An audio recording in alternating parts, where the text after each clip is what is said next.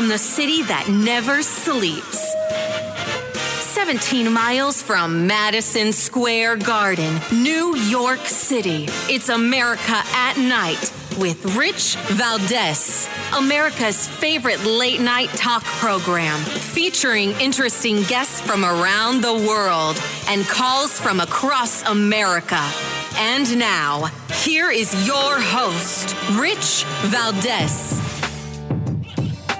Hi there, good evening, and what's up, America? I am Rich Valdez, Valdez with an S, at Rich Valdez on all of the social media.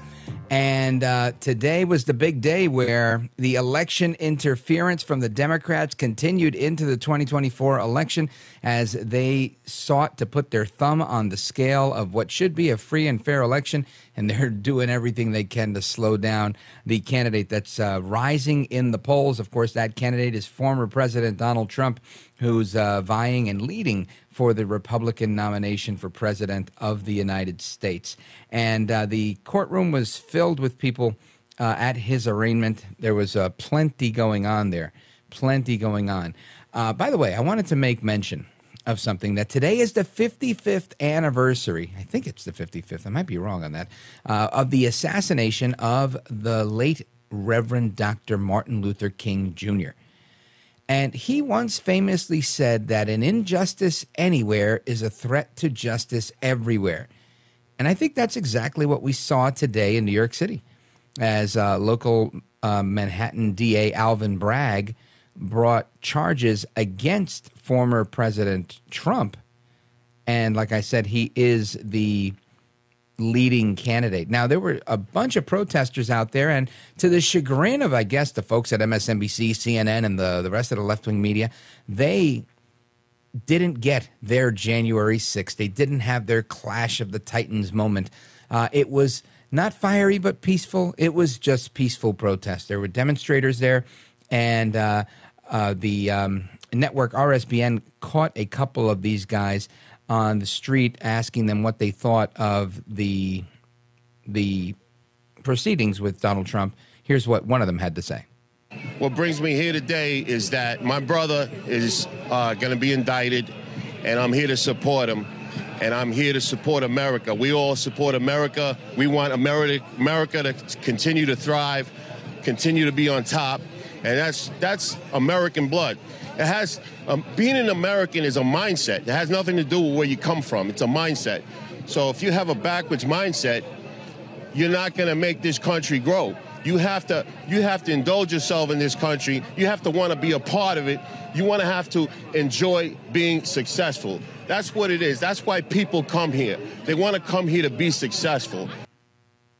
And that's true. It's 100% true. Uh, to me, that's the pursuit of the American dream. They grabbed another demonstrator that was there, and he also had something interesting to say. Listen to this one. Man, I've tried to talk to everybody, man. Uh, I've been out here having a good time, roasting people, you know. But I got to say, man, look, earlier it was crazy. But, you know, the more you talk to people, the more they don't even know why they hate Trump. you ask them what tri- what crimes is he actually guilty of, they can't they can't tell you. Yeah, they can't tell you. You tell them why do you hate him, they can't tell you. They're just here literally sounding like other people that they heard. Sounding like other people that they heard. And uh, again, that's just um, the parroting, echoing, regurgitating of what many people hear on the um, left wing media. And, and I, I, bring emphasis to that because, you know, you could also parrot and regurgitate what you hear in right wing media, if you want to call it that. Uh, however, it's there is a difference uh, because most of the conservative leaning media, um, present company included, it, is not pretending to be a journalist or parading around like a reporter, right? I don't do any of those things. And and I think that's important to make note. Commentary is commentary. Now, of course, the um, the, the the scene was a big scene for everybody that was at work. Like I think most of us uh, were, um, at least many of us were at work and didn't get a chance to watch the play by play of this or maybe see it on the news. Um, former President Trump left this palatial uh, estate at Trump Tower, the big golden uh, building on Fifth Avenue, uh, his motorcade, and they shut down the FDR. And he drove through there in this uh, caravan of cars and got to the uh, the the um, what is that place called? The district attorney's office, which is in the same building as the court building, and in downtown Lower Manhattan.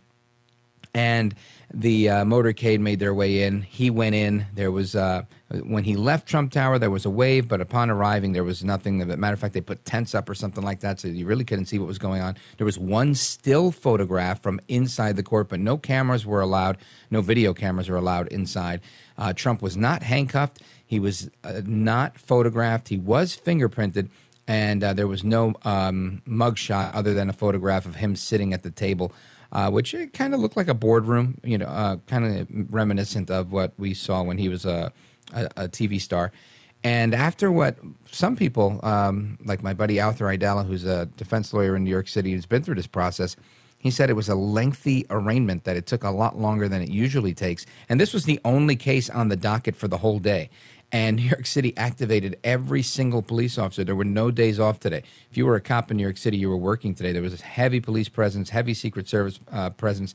Uh, it was probably one of the safest places to be. And minus a you know a handful of arrests for different things, there was no violence, um, contrary to what so many believed. And I believe I told all those people, "You're full of it." Anyway.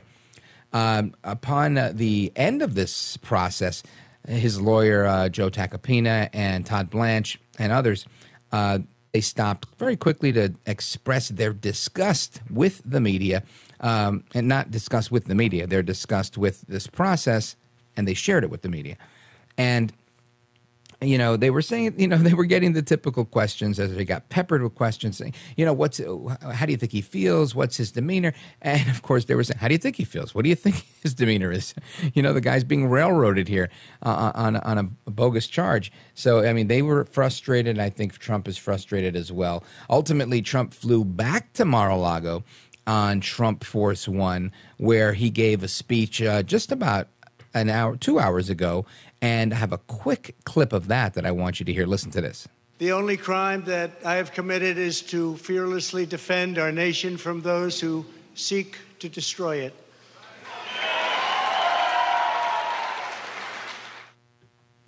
So that was Trump at Mar-a-Lago. We have a little bit more of that. We're going to get to the Mar-a-Lago stuff right after this.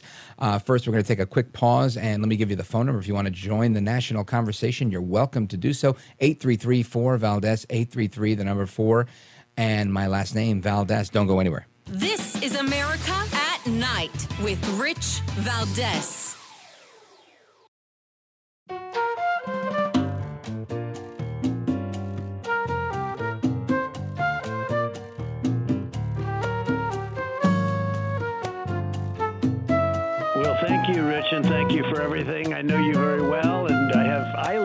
But I have a lot of people that listen, and they love your show, and I appreciate it very much. America at Night with Rich Valdez.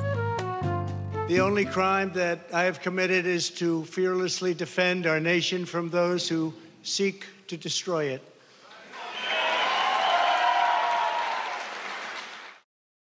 All right, folks, that's uh, the 45th President of the United States, Donald Trump, who I like to call Donaldus Magnus El Trompito. And on the line, um, he, we have from Mar a Lago, Donald Trump Jr. Don Jr., welcome to the program, sir.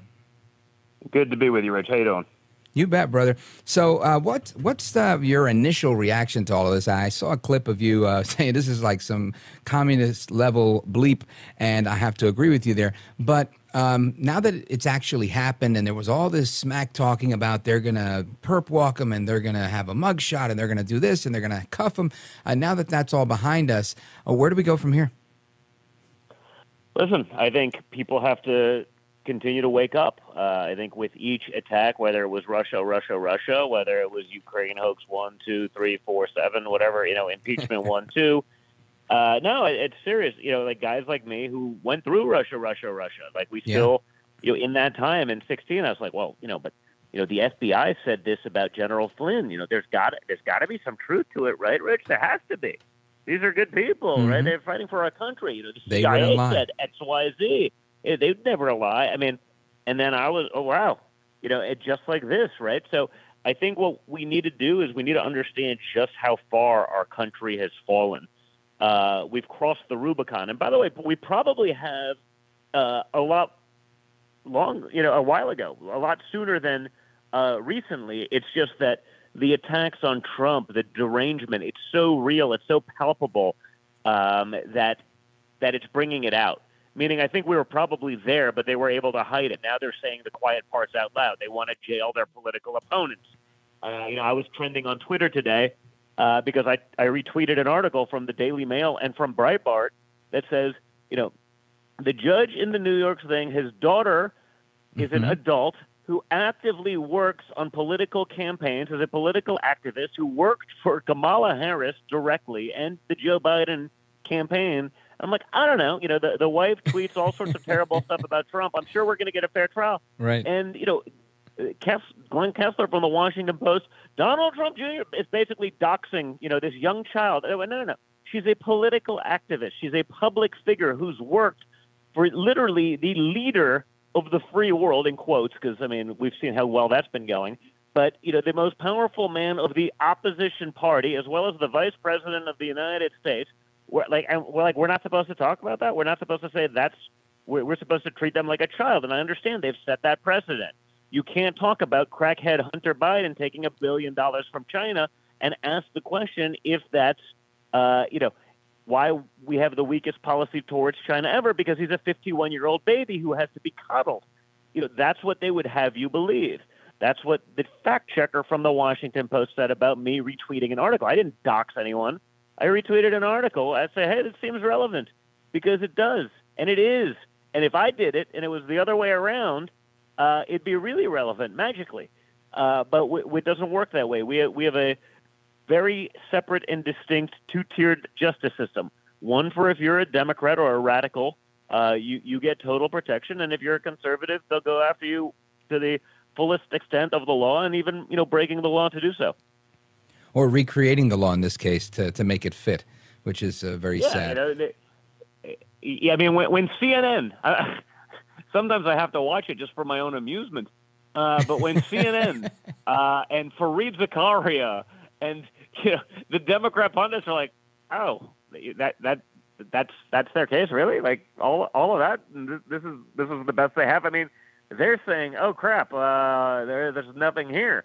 Uh, it's basically 34 counts of literally the same thing. Not that it happened different times; they're just including it there. It, it's it's lunacy.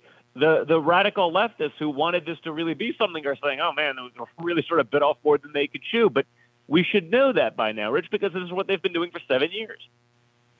Donald Trump Jr. is our guest.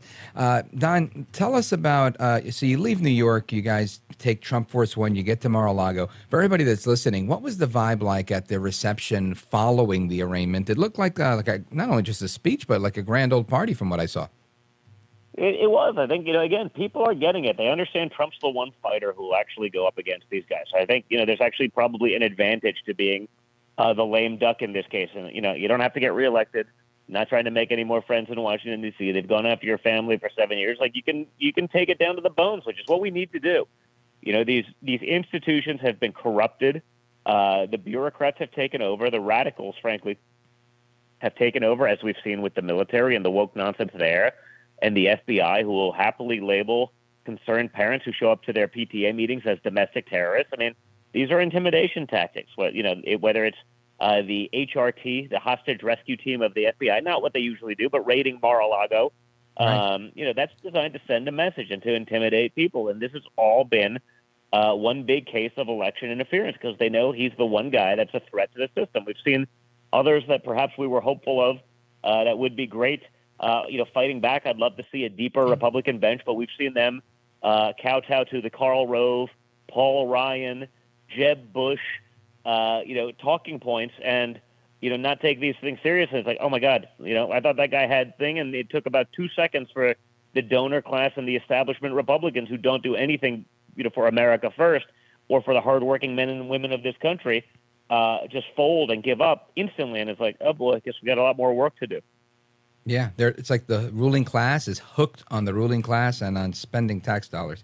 Uh, your brother Eric Trump a little while ago um, posted breaking: the Ninth Circuit just awarded Trump. Tell us about that. Yeah, so apparently the Ninth Circuit Court of Appeals just awarded Donald Trump another hundred fifty thousand dollars on top of like the four hundred thousand they've already awarded him against Stormy Daniels. I, mean, I think you, that's terrific. You, like the timing's sort of amazing, and I mean to get something out of the Ninth Circuit where the you know where you know be, before Trump judges, Uh, you know, that's where the Constitution went to die. Um, Yeah. but literally, as this goes on, so so not only does the case hinge on that, but other courts have already found that she was out there lying, that she owes him legal fees, that she, you know. So I'm I'm glad uh, I'm hearing that she's doing very well on her t-shirt t-shirt sales this week because she's going to need them because she owes Trump about a half a million dollars right now. That's great. Yeah, it, I thought it was terrific, and, and you, you couldn't. The irony was just uh, so funny. An, another hundred some odd thousand dollars in attorney fees from Story Stormy Daniels. So um, now that uh, we're we're at this juncture, obviously there's no slowing down. It seems like fundraising is picking up, um, and to me, it also seems if there's anything I've learned watching um, Donaldus Magnus, as I like to call him, is that when they throw these curveballs at him, he gets more gangsta and he just goes harder.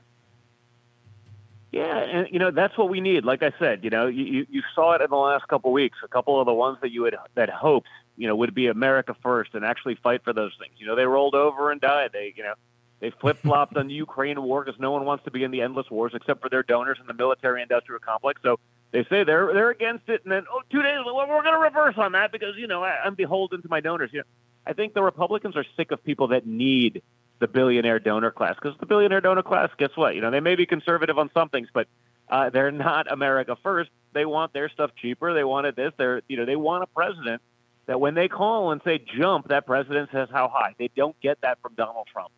Uh, you know, they they can get that from uh, the other you know political class that have been nothing but politicians because they need that money to run to exist. Uh, and you know, with that comes a lot of power and a lot of influence uh, that certainly isn't beneficial to the you know America First movement and to ordinary, everyday, working class Americans. You saw it again, you know, over the last two weeks, uh, where you know the flip flop on Ukraine from DeSantis. You saw it with the ah, well, you know, it, this is just sort of a show. It's not real. Like, oh yeah, the real, it's not real. The, like the weaponization and the full force and strength of the United States government against Mm-hmm. uh, the opposition candidate. Like this is banana republic stuff, Rich. I mean, this is stuff that if it was happening in third world countries, uh, the Democrats and the RINOs uh, on the right would be calling for regime change. But it's happening here in the United States.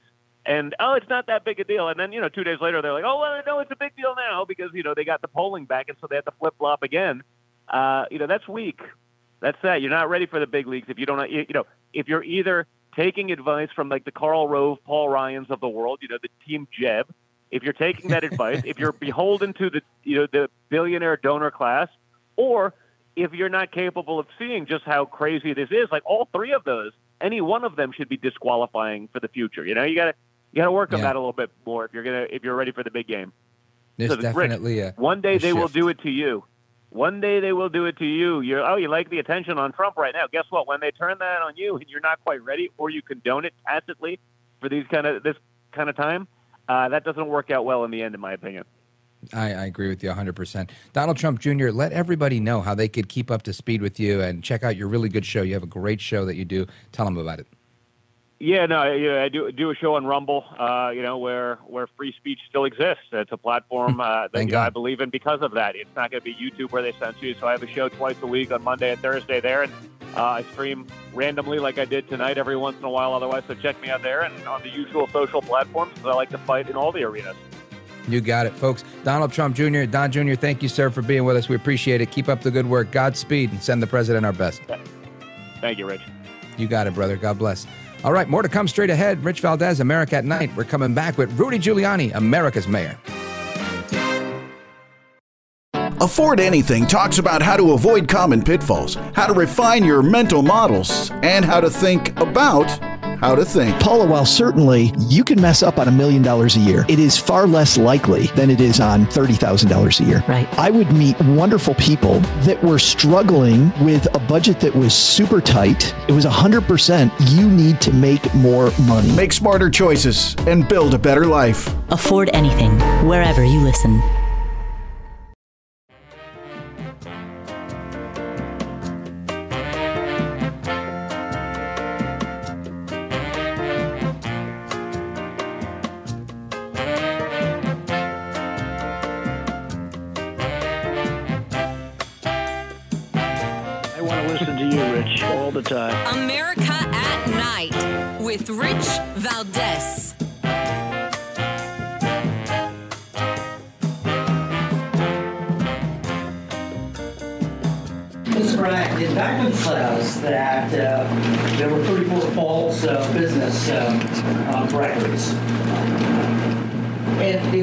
Conceal another crime, but the indictment does not specifically say what those crimes were. We are assuming, perhaps, that they might be election related. I'm wondering if you can uh, specify what laws were also broken. Sure. So let me let me say as an initial matter that the indictment doesn't specify that because the law does not so require. Uh, in my remarks, I mentioned a couple of laws which I will highlight uh, again now. Uh, the, the, the first is New York State election law, which makes it a crime uh, to conspire to promote a candidacy by unlawful means. Uh, I further indicated a, a, number of unlawful means, including more additional false statements, including statements that were planned to be made to tax authorities. Uh, I also noted the federal election law cap on contribution uh, limits. But why weren't there those crimes charged? Why wasn't he charged with those crimes? Well, we, we I'm not going to go into our deliberative process on what was brought. The charges that were brought were the ones that were brought. The evidence in the law uh, is, is the basis for those decisions. All right, America, welcome back. It's Rich Valdez. And that was DA Alvin Bragg in New York uh, being asked by members in the, the media in New York uh, actually pretty good questions. They were saying things like, you know, um, you're saying he committed a crime and you keep alluding to this crime, but there's no crime listed in the actual indictment, 16 pages long, and it doesn't list a crime. And I think to myself, you know, we've got this prosecutor in New York that's just a crackpot, in my opinion, uh, who doesn't list anything in the indictment yet. It's actually happening. It's not getting dismissed. And I'm thinking, how do we make sense of this? The only way to make sense of it is to call somebody, somebody who knows the deal, somebody who's like a professor, if you will, somebody who was once a deputy uh, attorney general of the United States in the Reagan years, somebody who was United States attorney for the uh, Southern District of New York uh, somebody who was President Trump's personal lawyer, somebody who was America's mayor, who went after the mob and won, who faced up to FARC and won, and he uh, held New York together during 9 11. Somebody I have great respect for. He's America's mayor, Rudy Giuliani. Welcome to the program. Oh, thank you so much for having me. How are you? I'm doing fantastic. I'm living the dream, sir. You're doing very Thank you. well. Thank you. How are you? So, Rich, how can I help? Well, I want to know what is going on with Alvin Bragg. How, how do you bring a case and not have a crime? Well, first of all, uh, you you pointed out something very very basic to criminal law. He doesn't he doesn't charge a crime. He hasn't charged a crime. He has a fatal defect, what we would call a fatal defect in his indictment, that's going to require its being dismissed. You you have to you have to plead a crime, particularly a fraud crime. The, the words are with specificity. You can't say Rich Valdez committed a crime, arrested. Rich has a right to say you've got to tell me the crime. Right. So maybe maybe he pleaded the misdemeanor uh, because he cited the statute, but that's barred by the statute of limitations. That's a two-year statute of limitations that's going to be automatically dismissed. The second one could be, I mean, when he says it was in with the intent to commit another crime, that could be a thousand different crimes. I don't know how many crimes there are in the Penal Code of New York, but there are probably a 1000 Uh, the crime that he probably is talking about, however, and the reason he's kind of shy to put it in because it's a joke. The, the crime he's talking about is a federal campaign violation. And I think even uh, just an ordinary citizen would say, how could a state prosecutor charge a federal crime? Right. Well, he can't. He can't.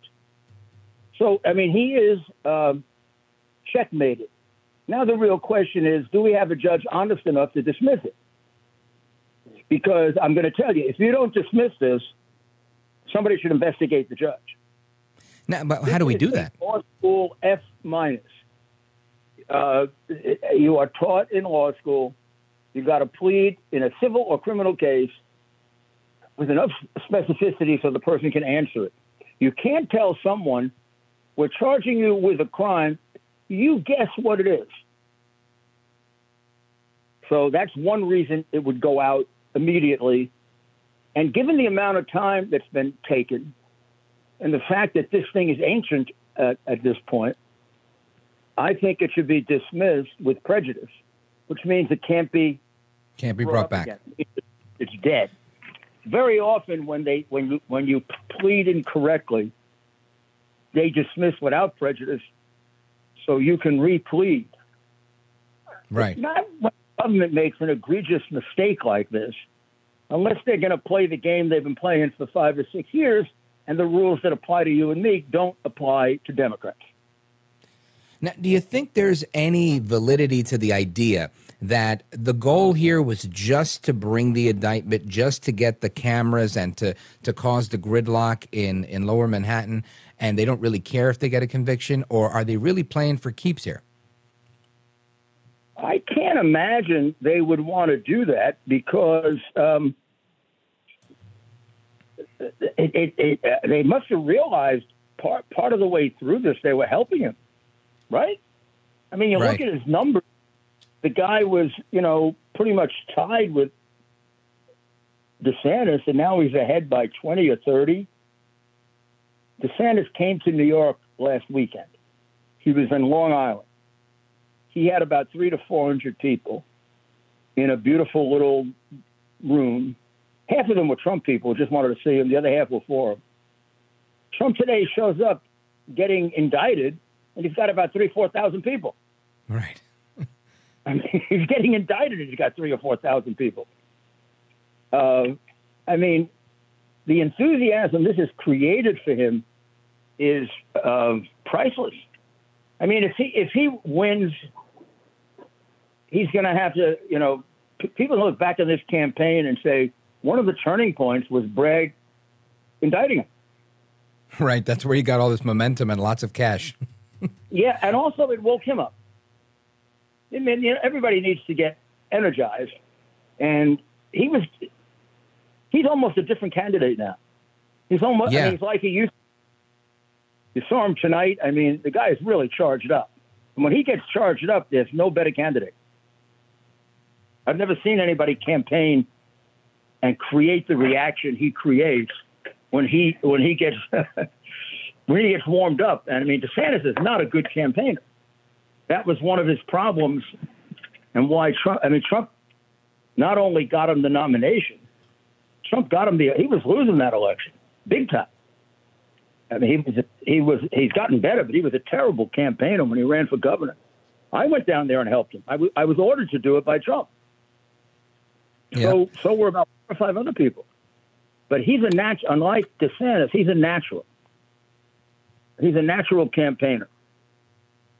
Yeah, he's a natural showman too. He's great in front of people. Folks, we're on with America's Mayor Rudy Giuliani, and uh, we're going to continue our discussion with the uh, arraignment of El Trompito Donaldus Magnus, the 45th President of these United States, El Presidente Donald J. Trump. Don't go anywhere. This is America at Night with Rich Valdez.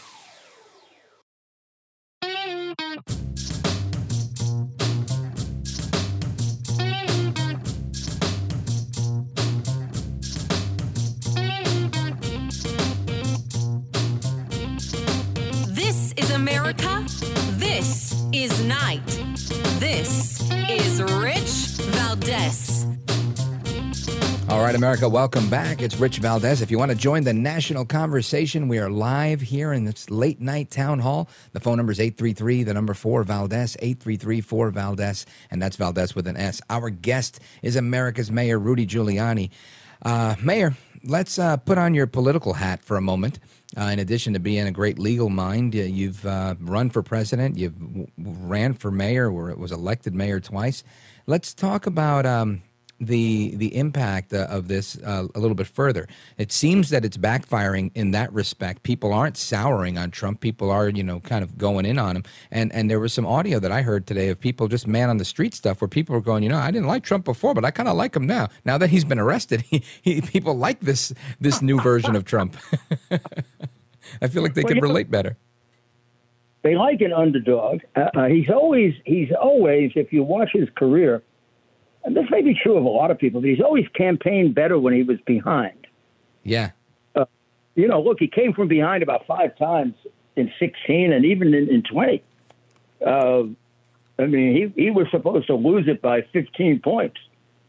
And uh, whether you believe, as I do, they stole it, or uh, he certainly made it very close, right? Mm-hmm. So, I mean, he's got uh, he's got um, he's got a real ability when he's behind to catch up, and and then of course this I think this this sort of illustrated what he's been saying for a very very long time. I mean, I don't know how many times they've attempted to frame him, right? So I mean, plenty. it started with Russian collusion. There's no doubt about that now that they paid money to make up a phony story about him, to first to disqualify him for the presidency, and then to kick him out and and and prosecute him. That's called framing somebody. Criminals do that. Well, the people who did it were Hillary Clinton and Barack Obama and Brennan and all those 51 people who signed that letter, which, by the way, I take personal offense at because the person they're calling a Russian agent is me. And Biden right. is specifically using my name during the during the debate. Now, he's never apologized for that. And that's, that's it's definitively been proven that it it was not a Russian anything. It it wasn't. How do we? uh, how do we move forward from this? Right. So, do, do you think uh, the American people get tired of this narrative that Trump's the bad guy, Trump's a Russian agent, Trump and Rudy are Russians, what yada yada yada, or do we finally get to a point where we, you know, we're like, hey, it's no, it's Hunter, and and and these guys are in with Russia and with China. that, I, I think that's what you're seeing uh, ha- uh, happening. I think that's the reaction that you're seeing uh, with this um, with this you know jump ahead that he has in the polls. I think that people like the people who say, "Oh, we didn't like him before, but now we kind of like." I think they're seeing that maybe, you know, they used to think he was making this up. It is hard to believe, by the way. I understand it. I wouldn't have believed it if I wasn't. I mean, the things that I know now, if you told me these things five or six years ago, Rich, I would have thought you were nuts. Yep. I would have thought you were some kind of a fiction writer. If you told me about Brennan and you told me about Russian collusion, what they did there, the stuff I learned in Ukraine makes my hair. I think I used to have hair before I went to Ukraine. I think um, you and me both. you cannot you cannot believe how crooked the upper echelon of the Democrat Party is. I, I can't possibly exaggerate it for you. And I have investigated and prosecuted the mafia, terrorists, Nazis, uh, crooked uh, Democrat politicians in New York City, plenty of them. This is about as high a level group of crimes I've ever seen. I mean, it's basically selling out our government at the highest level. I mean, $31 million from communists in China to the Biden family. And, and people Insane. keep, keep them in the White House. I mean, I just think if you can go back, I don't know if people remember the Cold War, but I do. In fact, when I worked for President Reagan, Of course. one of my jobs was to get warrants on Russian spies. And uh, if Ronald Reagan or John Kennedy, if their family had gotten $31 million from Soviet, uh, uh, from Soviets or from Chinese spies, I don't care how popular, they'd, they'd have gone to jail. They'd have been in jail. It, it would have been it would have been considered something pretty close to treason. Somewhere we've Who- lost who- our way. Who, who do you think the Red Chinese are? They want to destroy us. They've done a pretty good job of killing us. Mm-hmm. Where, where do you think? Uh, where do you think these drugs, this, this fentanyl, comes from? It all comes from ninety-eight percent from China. They're killing us, and they're making a fortune. Same thing with COVID. Where did COVID come from? Biden will never say that. Why won't Biden say that it comes from China? Why did Biden close an airbase 400 miles from China? Would anybody do that? I mean, would any loyal and leave all the close- ammunition and weapons there. yeah, I mean, and one of the key strategic advantages in a war that involves missiles is proximity. If we're 400 miles away from them and they're 2,000 miles away from us, I'm sorry, they're not winning that war. We're arraigning right the wrong guy. Right now, we're looking for a base a thousand miles from China. Our president, who doesn't not only doesn't put America first, he doesn't even think about America, gave gave it away for nothing. And he, oh, by the way, he didn't give it away for nothing. They got seventy five billion dollars worth of lethal arms there that are being mm-hmm. used by Islamic terrorists to kill our friends. So, I I, I actually don't know how he's still sitting in the White House, and uh, uh, how Democrats can put up with it. Since I mean, they got to check back and take a look and see that their citizenship is American, not Chinese. well said. Folks, we're on with America's Mayor, Rudy Giuliani. And I got to tell you, when I go and get my cafe con leche every day at the uh, Cuban coffee shop, I go in the afternoon, and guess what I'm listening to around 3 o'clock in the afternoon? That's right, I'm listening to my buddy, my former colleague, Rudy Giuliani. Great show. Keep up the great work. Thank you for joining us. I know you've got to run, but I thank you for staying up late with us, and I hope you'll come back soon. Great job. I'm so proud of you. Thank you, sir. God bless you. Do well. My best to Maria. Okay, thank you. Maria says hello. Will do. All right, folks, more to come straight ahead. Your calls and more. Don't go anywhere. We'll be right back. This is America at Night with Rich Valdez.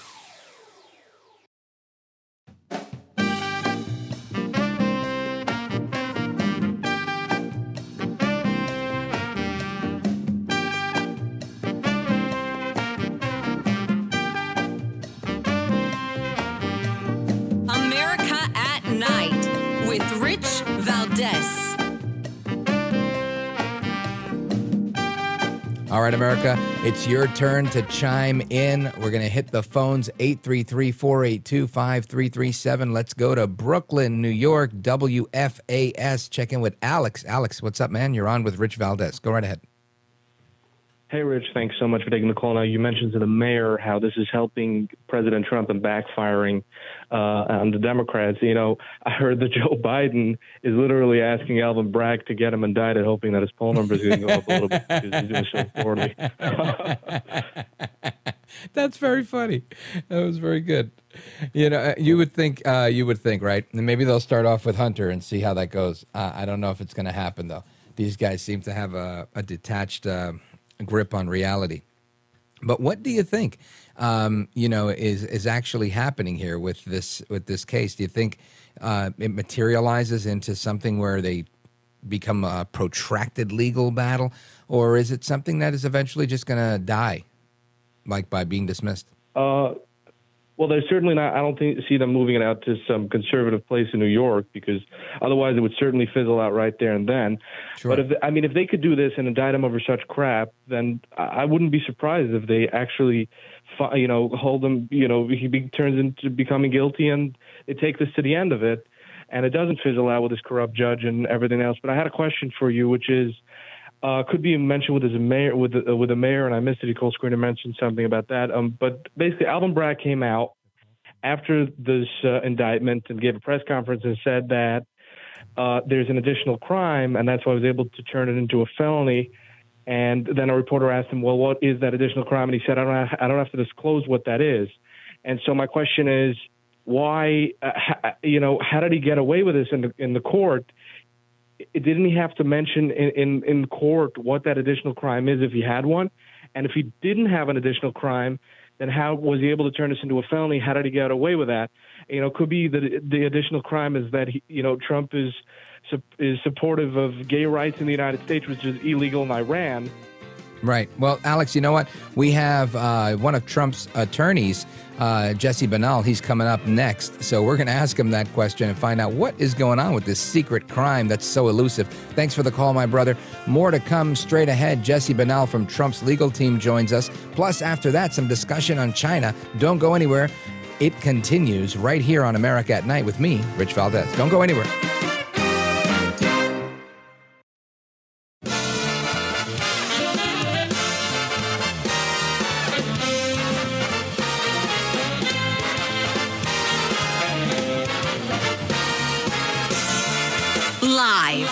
From the city that never sleeps. 17 miles from Madison Square Garden, New York City. It's America at Night with Rich Valdez, America's favorite late night talk program, featuring interesting guests from around the world and calls from across America. And now, here is your host, Rich Valdez. Hi there, good evening, and what's up, America? I am Rich Valdez, Valdez with an S, at Rich Valdez on all of the social media. Our phone number, if you want to join the conversation here, we're live and we're national. Uh, it's America's late night town hall. Give us a call, 833 4 Valdez, 833 4 Valdez, and that is Valdez with an S at the end. Now, uh, President Trump today made his way from Trump Tower to the arraignment location, which was downtown and uh, had the arraignment process, was there with uh, members of his legal team and left. He, he waved to the people, went back on Trump Force One, flew back to Mar a Lago, and it was there that he announced uh, who the real criminal is. Listen to this. The criminal is the district attorney because he illegally leaked massive amounts of grand jury information. For which he should be prosecuted, or at a minimum, he should resign.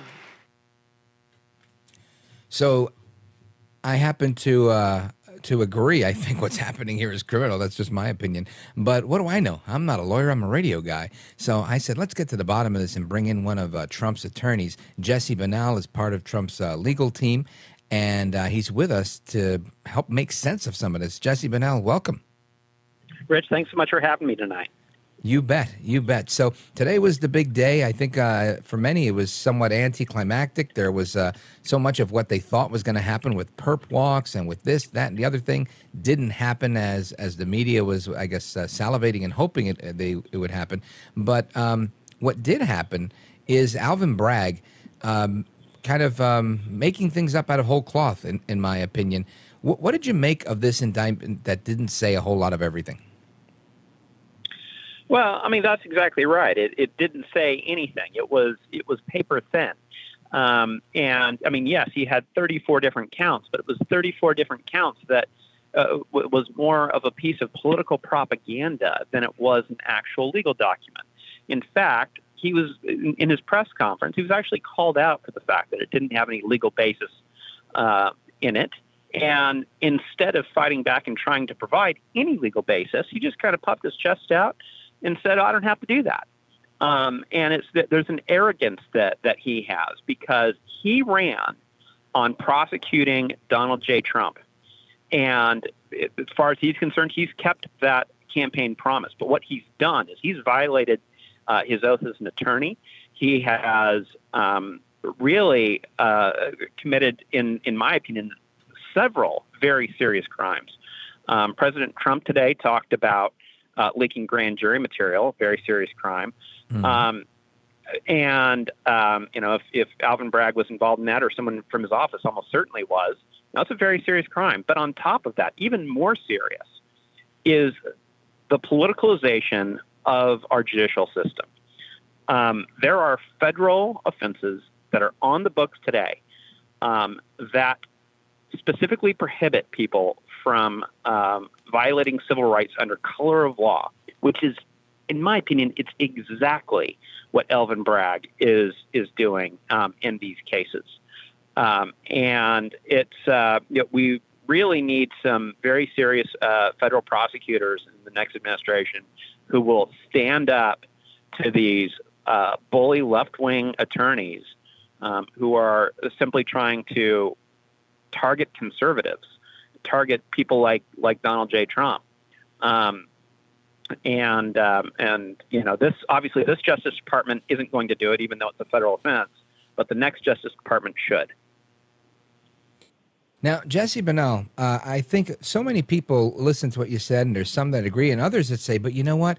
Nobody is above the law." And and we have yep. to hold Donald Trump accountable and yada yada yada. And not that I don't believe in those things, I do. I think people, nobody is above the law, and we have to hold people accountable. But um, one of the people we have to hold accountable is, is this prosecutor, right? Who's bringing this case, in, in my opinion, in a way that's just so slapshod, where you know yeah. even the media, right? The media in New York, of all places, asking him and questioning him, saying, you know, but you've alluded to this crime or other crimes, concealment of another crime, but you haven't outlined or delineated any of these crimes in the indictment. And like you said, quite arrogantly, he says, "Well, I don't have to do that under the the state law here in New York." Uh, but how far does he can he get away with that for the entire process, or at some point, uh, at some point, do we like call BS on it? And what happens here? Well, yeah, at some point they are going to, to call him out on it. He's going to have to pro, uh, try to provide a legal basis um, when there's a motion to dismiss made. Uh, and so that's going to be, he's he's to have to put his cards on the table, and it's going to be seen for just as as paper thin as it is when he tries to respond to a motion to dismiss. And let me just say about the uh, the folks out there a lot of them well-meaning folks that say, "Well, nobody's a, nobody's above the law." That is 100% right. And um, the incredible thing here is prosecutor after prosecutor, uh, committee after committee, everyone has sifted through Donald Trump's life because they hate him so much because he stands up, you know, uh, against the establishment and for the American people. And this is what they're able to come up with. This imaginary offense. This is it. It's not that he's above the law at all. In fact, what it is is these prosecutors, people like Alvin Bragg, people like Jack Smith, uh, yeah, people like the prosecutor in Georgia, they think he's below the law. They think, right. and it's it's not only him. They think that that people that believe like he does, people that are against the the, the big government establishment that is ruled DC for too long. They think we are below the law and we are not entitled to the protection of the laws. And that that right there is the most dangerous thing our country has dealt with in many, many years. Folks, we're on with Jesse Binnall. He's part of President Trump's legal team, and we're going to continue with him discussing uh, the news of the day with this indictment, as well as um, um, something he mentioned about how they're coming after Trump under color of law, which is a civil rights violation. So keep it locked right here. Don't go anywhere. Our guest, Jesse Binnall. I'm Rich Valdez. We'll be right back. This is America at Night with Rich Valdez.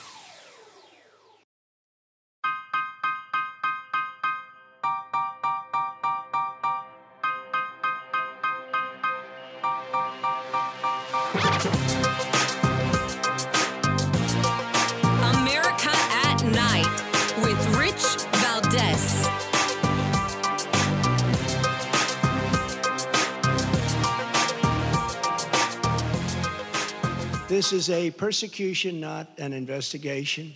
She's put our family through hell. It's cost hundreds of millions of dollars to defend, but our heads are held very, very high. They want to settle the case, but I want no part of that. He wants no part of it, neither do I. Uh, that's President Trump speaking at Mar a Lago just a couple of hours ago. Our guest is uh, Trump legal team attorney Jesse Binnall. Jesse, welcome back. Um, so Trump has been uh, talking about this, saying you know that these guys are out to get him, and you know I think oftentimes um, people hear that and they're like, oh, he's you know he's crying wolf. Uh, but the more you see it, the more you start to realize, holy crap, this is they're really after this guy, and and it, you, yeah. one can't help but think there's no stopping them if they want to come for you. No, that's right. Uh, I mean, we have a very serious problem that I have, uh, you know, been kind of calling out for a number of years now. Um, that goes back, well, it goes back millennia. It's, it's something that the Romans talked about, which is who will guard the guardians. And prosecutors, uh, there's too many prosecutors out there, um, especially this current batch of Soros prosecutors, um, who truly believe they're above the law and that they are going to accomplish their political goals through uh, through prosecutions. Um, it's no longer about keeping people safe, you know, and and they feel safe doing this because they know that Republicans will never uh, retaliate for it because Republicans are interested in prosecuting criminals. Democrats are interested in prosecuting Republicans. Um, and and that's a, a very, very dangerous place that, that we're in right now. And you know, the simple fact is it's time that we wake up and realize that unilateral disarmament never ever worked. Um, and we need to start pushing back hard against those that are doing this because um, like I say, it's as I've already explained, it's it's a violation of federal law. I think there needs to be new, robust federal laws against this that are passed. I think we Congress needs to uh, pull all funding for prosecution offices um, that are uh, that are engaged in these activities. And so, you know, the House of Representatives, I, I think we as Americans all expect that you know our, our Republican House of Representatives members better get to the bottom of this. Um, because if you vote to send money to one of these offices that's doing this, uh, in my mind, you're not a Republican. You're just you're just a uniparty stooge. Jesse Binnall, uh, you, you, mentioned something earlier, and I, I, agree with you. I think you're right on point with it. If if we continue to see these political persecutions, not prosecutions, uh, against people and and uh, it, this is a violation of their civil rights, and it makes me wonder. A, if it's doable, or B, you know, what your thought is, you know, being at the forefront of these battles, of allowing a new protected class to exist of one's political identity, right? So, you know, you can't yeah. pick on me for being Puerto Rican, uh, but you can pick on me for being a Republican and get away with it. Right. And, yeah. And, and that's wrong, in my opinion. No, that's right. Because at the end of the day, what they've done is they've handpicked th- their groups that are above reproach. Um, they have decided that it's okay for trans folks to storm state capitol buildings without it being a major news story, um, and without seeing the the hypocrisy for the way the media treated uh, folks that you know went to the Capitol on, on January sixth. Um, mm-hmm. the, the hypocrisy in, in both the media and, and of course in the uh, for in, in politics that we see now is is really quite staggering and and uh, something we need to pay attention to. Now, uh, do, do you think this is something that any uh, and again, this is more of a political question than a legal one. Uh, but do, do you think there will be the political will or the, the desire amongst the, the body politic to, to bring about something like that, where people are now protected by their political speech uh, as like a protected class, like a civil rights type of thing? Or is that just, you know, me in a pipe dream? It shouldn't be. I mean, this should bring it up to the forefront where it's time for people to wake up. Um, this is not about Donald Trump. It's about all of us. And if we don't stand up and stand with him right now, and if, if we don't, you know, go toe to toe with these, you know, left wing bully prosecutors like like Alvin Bragg, and uh, then we're not going to have a country anymore. We're certainly not going to have the country that our founders gave us that that was based on individual rights and liberties for you know rights like the First Amendment. You know, the the First Amendment, uh, the the left wants freedom of speech for me, but not for thee. They are going to mm. do everything they can to shoot down um, our our freedom of speech um, and to target us politically, and they have the means to do it. So unless we stand up, and I really truly believe the American people are getting it. Uh, the 75 million people that voted uh, plus that voted for Donald Trump.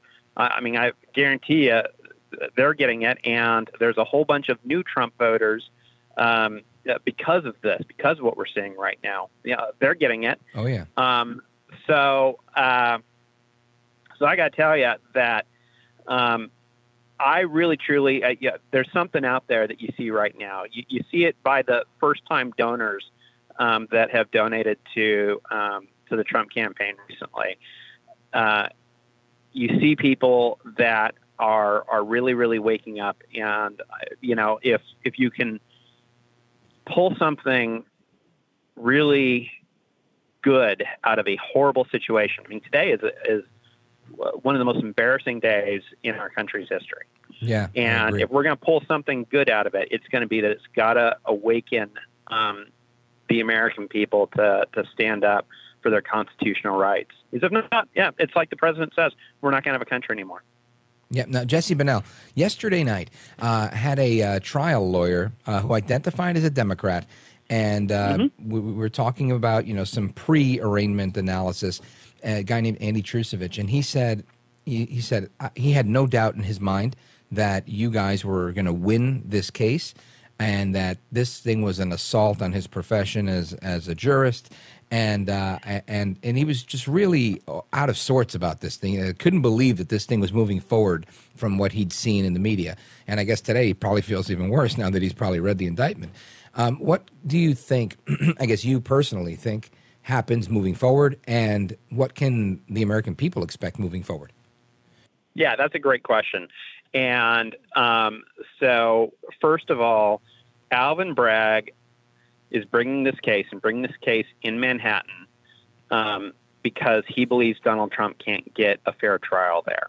He, he was able to, to to use his magic to make sure that this made it in front of a judge of his choosing, a judge, you know, whose whose daughter is extraordinarily politically involved with, um, you know, with Adam Schiff and and with uh, Kamala Harris and, and others, um, and so he's uh, there's a prosecutor right now that certainly appears to be trying to do a, railroad job on this, and and I'm not confident that this judge is going to have any interest in standing up for it. Matter of fact, I'm I'm quite afraid that he is a willing uh, participant in in that railroad job. Um, and so, um, and and again, uh, to go back to, to history, this is one of the, the things that was in the Declaration of Independence that the that the founders actually put in there as to one of the indictments against King George was that he was uh, hauling them uh, across seas, you know, back to London to stand trial for pretend offenses where they couldn't get fair trials. Um, and it, I mean, the, the simple fact is, in uh, the the Manhattan jury pool is is not likely to be one friendly to, to Donald Trump. It's not likely that he can get a fair trial there. Um, but that's not what Alvin Bragg wants. But at the end of the day, this is a case that can be won on the facts or the law. It is factually completely baseless, but it is uh, embarrassingly devoid of legal support. And yeah, like, you said, it really is an assault on the legal profession. Um, so I am I am confident that somewhere along the line, whether it's um, in uh, in New York, uh, in, Manhattan, or in New York's appellate courts, or in the United States Supreme Court, um, that this is a, a case that will ultimately be won uh, by President Trump, and it should be. Is he's solidly right? He's solidly right on the Right. facts and the law. Now, um, with uh, the remaining uh, moment we have, let everybody know how they could uh, keep up to speed with the work that you're doing if they want to follow you or you know keep up with the work that you're doing. Yeah, um, I stay active on social media, um, uh, particularly on Twitter and on uh, on Truth Social. On both of those platforms, I'm at J Binnall. That's J B I N N A L L. And they can always go to my firm's website, banal.com. All right, Jesse Binnall, part of Trump's legal team. Thanks for joining us. Hope to have you back soon with an even better update. Thank you, sir. Thanks for having me. All right, you bet. Anytime. All right, more to come straight ahead. We're going to talk about China and what's going on with the spy balloon that didn't spy, but it actually did. We're going to get into that with Erin Walsh. Don't go anywhere. It's Rich Valdez right here on America at Night.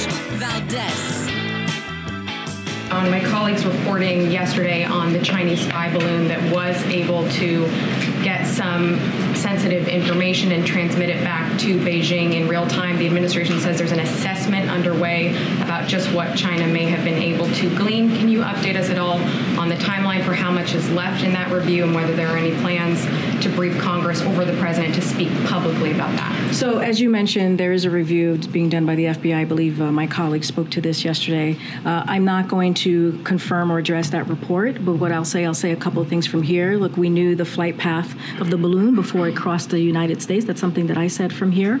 Uh, uh we took precautions in advance to ensure that it didn't get sensitive information. So also, something uh, that I said from this podium uh, during that time. When it comes to technology like this balloon, it has limited additive value compared to other means of intelligent collection. So the, bo- the bottom line, uh, the administration identified this problem and it did something uh, about it. And uh, again, not going to confirm or address it. As you said, there's an ongoing review. Don't have a timeline on that.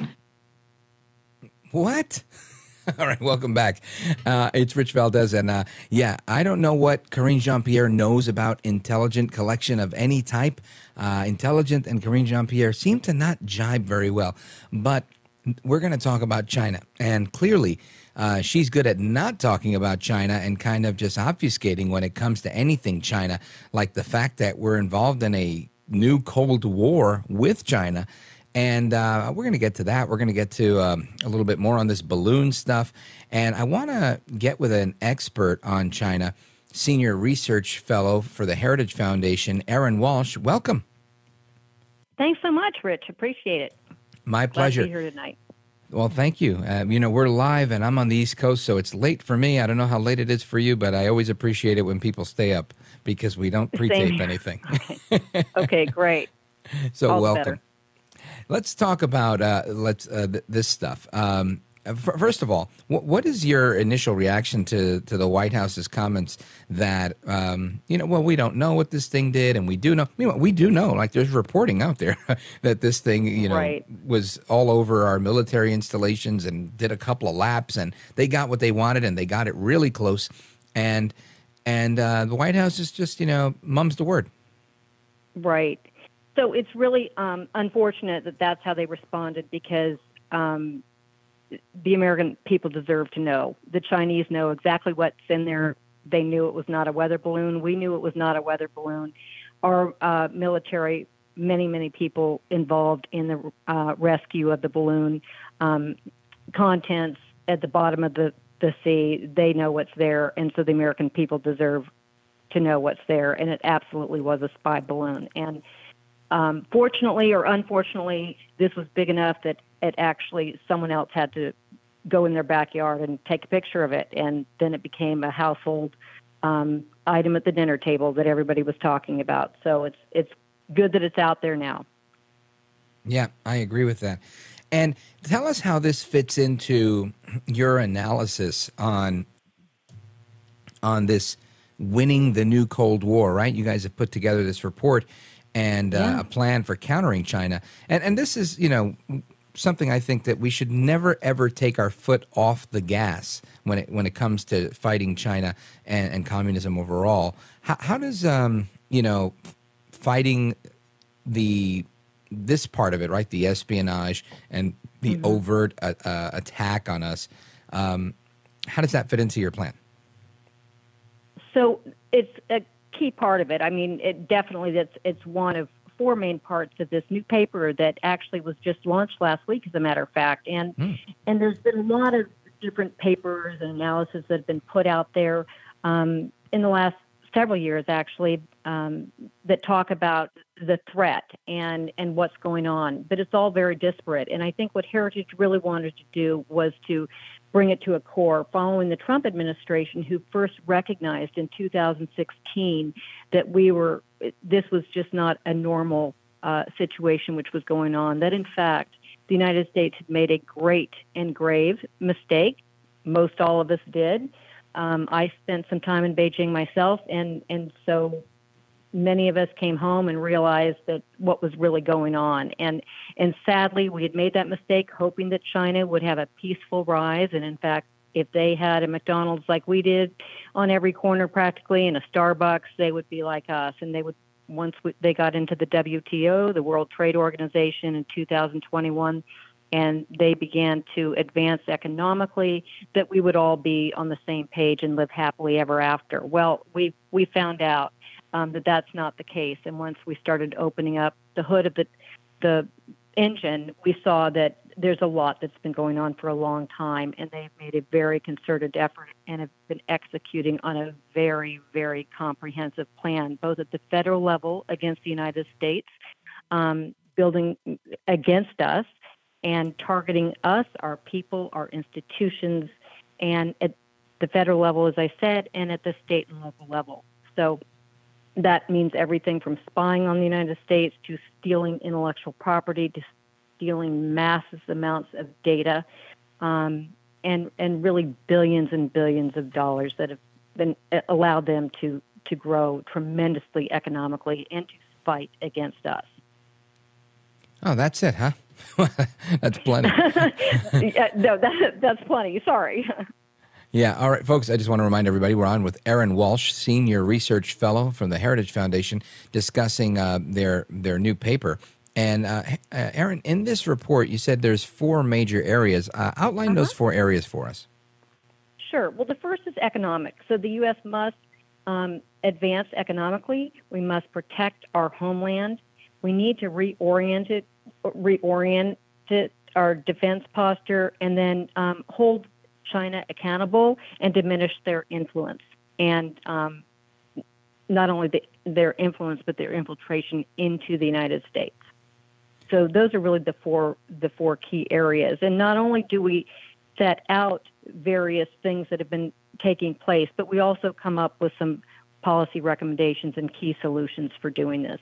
The paper itself is over 100 pages, and we've had over 30 contributions from different experts and policy analysts um, around the nation so that have contributed to this. So it's not just Heritage that has done this at all. It's a, a group of experts that have come together to put this important piece together. So we, we feel that it's a starting point, and sure. um, we've got a long way, way to go. Yeah, well, I'd like to start with the fourth point, uh, which was the uh, the infiltration, because I feel like uh, both you know the the Chinese are subverting uh, our republic. They're um, they're infiltrating with espionage. They're stealing whatever they can, and of course mm-hmm. they're able to do that because of point number one, which was their economic growth. And um, right. you know, we play a large part in that, as you mentioned, with uh, allowing them into the World Trade Organization and just legitimizing them in so many ways. So um, I'd like to pick up on that when we come back. Folks, if you want to sure. join the conversation and ask a question of Erin Walsh, Senior Research Fellow at the Heritage Foundation, give us a call, 833 4 Valdes, 833 482 5337. Don't go anywhere. This is America at Night with Rich Valdes.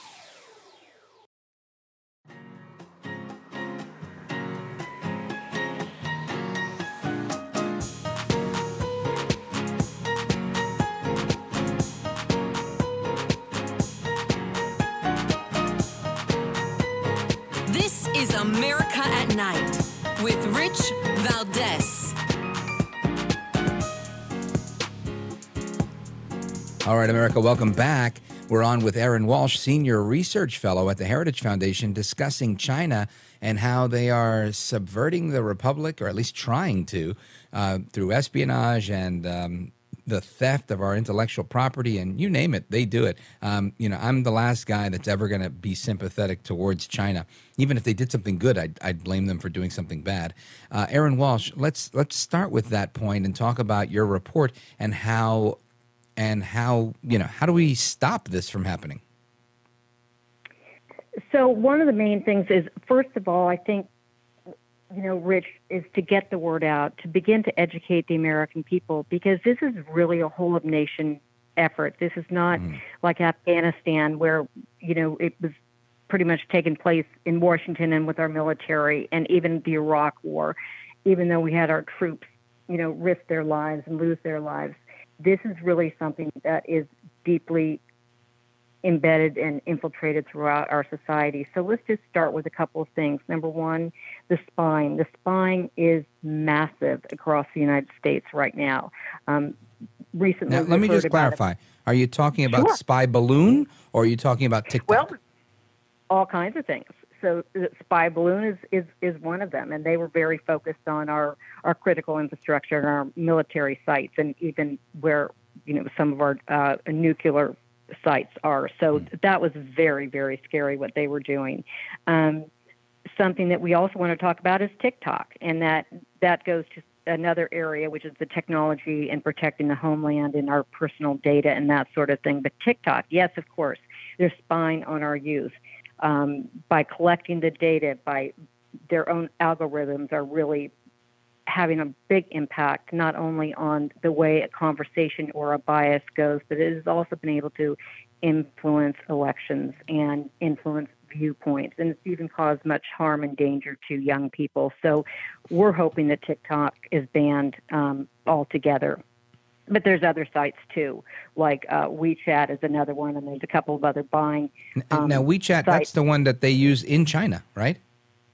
Yes, exactly. That's one that they use in China, but you can also download it here as well. So if people here are communicating with friends back in China or are uh, here on a green card or a student visa or uh, you know even have family they might be a chinese american with family back there they will download that so that's that's a real problem because it does similar things i mean it doesn't have the fancy videos um, and and it it's not near, nearly you know 150 million of american uh, citizens on, but it certainly has the, the ability to collect data. So that's very, very scary. The spy balloon, of course, is another one. But other areas that that um, we found out when I was in the Trump administration of the National Security Council was Confucius Institutes, which have been on university mm. campuses. There were hundreds of them across university campuses in the United States. Um, and those were really a base camp for uh, the Chinese for their um, United Workfront Group, which is really their top spy institute that works with their Ministry of State Security. And so they would thought that they were benign, that they were really teaching about Chinese culture and um, courses in, in Mandarin and things like that. So they really were a real front. And people, of course, believed them until we found out what they were really about. And unfortunately, many of these universities that were forced to shut these down, they actually still continued to get funding from the Chinese, but they've been put under a different department in the university or they're called a different title. So there were Confucius Institutes and then there were K through 12 Confucius classrooms. So they were going all the way down to the K through 12 level of education. So that's very scary. And I just want to um, for you to elaborate because sure. I'm, I'm, familiar with Confucius Institutes, yeah. but I don't know that everyone in the audience is.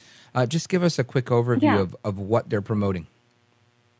So basically, on the on the front, they are promoting people to people, people cultural exchanges. Basically, so come to a Confucius Institute on the university, and we will share the great culture of the Chinese people, which indeed is a great, great thousands of year old culture.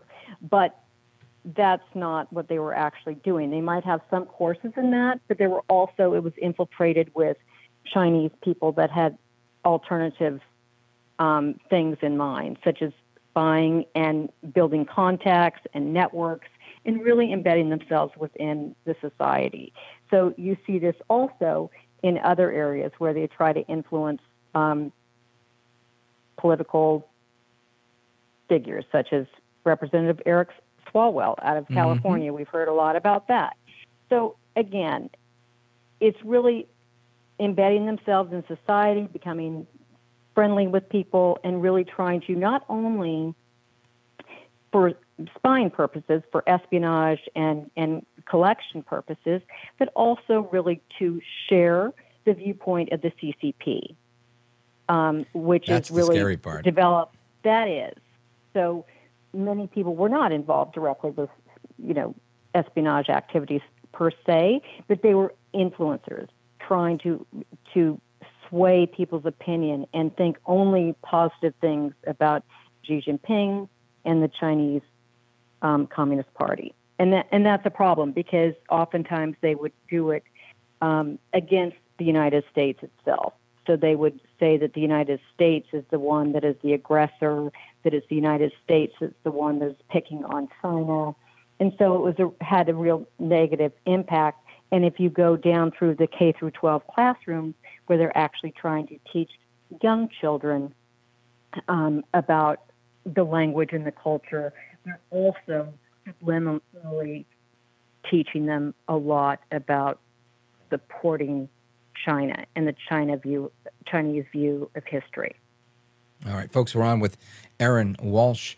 Erin Walsh is a senior research fellow in the International Affairs and Asia Studies Center at Heritage Foundation.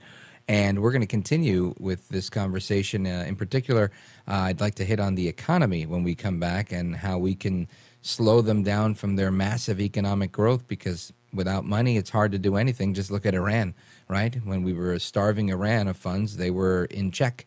Now they're not because they're getting money again. And uh, you would think it's a simple concept, but not simple enough for our friends in the Biden administration. Anyway, don't go anywhere. I am Rich Valdes. Our guest is Erin Walsh. We're coming right back. This is America at Night with Rich Valdes.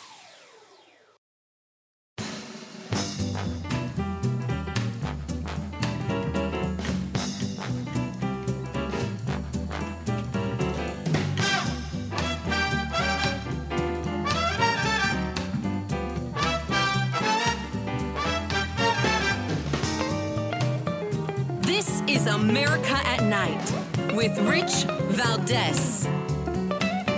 We're on with Asia expert Erin Walsh from Heritage. And Erin Walsh, uh, tell us how we can contain China's economy as part of the plan that you guys have put together. Well, we want to contain their economy, but more importantly, we want to strengthen and grow our own, which is obviously focused on removing the massive regulatory state that we have, removing the mandates that we have on ESG, gaining our own energy independence back like we did under the Trump administration, and stop relying on this ridiculous environmental, you know, EVs and everything else where we're totally dependent on China for batteries, for critical minerals, which we have our own. We've got to stop relying on them. We've got to get our own semiconductor supply chain back to the United States or with our friends. And we've got to protect our intellectual property and our data. That is absolutely critical for us right now. And if people want to, um, you know, take a look at this report or, you know, keep yeah, up to speed sure. with the work that you're doing uh, and all uh-huh. of your scholarship, how do they do that? They can go to the heritagefoundation.org website, and if they, it, will be at the top. This paper will be at the top. But if they want to look at any number of subjects and anything that's been written on China, it's all there, and it's it's terrific stuff because I really highly encourage people to to go to the website and to learn as much as they can right now because this is the greatest the greatest struggle of our time right now, and and we must win this war we must win this um, to protect our freedoms and our life and our own liberty. Well, Erin Walsh and the scholars at Heritage have done the heavy lifting and they've put the report together. So I recommend you go and check it out at heritage.org. Uh, Erin Walsh, is there any social media accounts that you want people to follow you on? Just um, all of our heritage stuff is we've got videos and shorts and, and all sorts of things that are available to everybody. And I would highly recommend that people people take a look at that because it's, there's a lot to learn and a lot to engage on, and we really need everybody's help on this. It's a nationwide opportunity. All hands on deck. Erin Walsh, thank yes, you for is. joining us. I appreciate Thanks it. Thanks so much, Rich. Thank You're you welcome. So. Have, Have a good night. Yes, keep up the great work. And uh, straight ahead, it's Open Phone America. We're going to take your calls on everything under the sun. One of the stories I'm looking at here is this Chinese undertakers are using artificial intelligence to allow families to talk with the deceased. So move over, John Edwards and uh, the Long Island medium. Looks like we can use AI from China to talk to the dead. Anyway, more to come straight ahead. It's Rich Valdes. Open phone starts right now.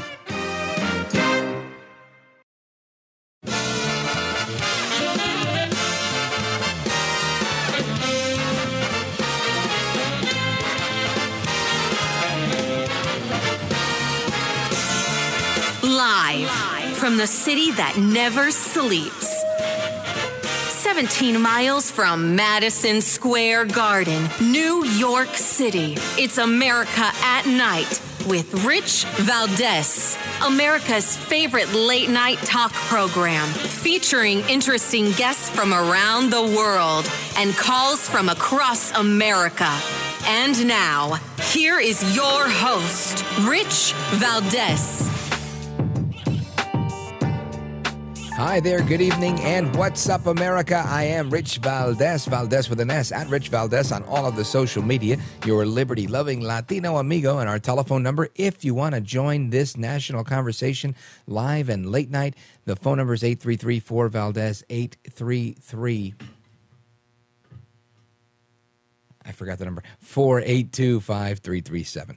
All right. So we've we've had a lot of uh, discussion tonight with a lot of great guests. Uh, we uh, kicked it off at the top of the hour with uh, somebody that was live at Mar-a-Lago while Trump uh, was had just wrapped up giving his his speech that he gave uh, in prime time tonight in response to Alvin Bragg. And that was Donald Trump Jr. who joined us. If you didn't get a chance to hear that, check out the podcast. Um, you can get that at Rich Valdes, America And I highly recommend subscribing to the podcast so you get notifications when we have a new episode. And you can just either let them pile up, never listen to them at all, or you can say, oh my gosh, I want to hear what this person had to say, or I'd love to hear that conversation. And you can click on that one. But this way you know when new, new episodes are out.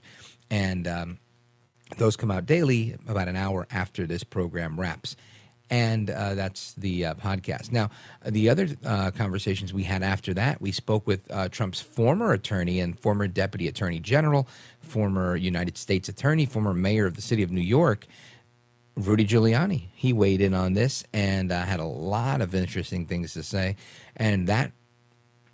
Uh, concluded. Um, before we move on from Rudy, we have some audio from my conversation with Rudy. Listen to this.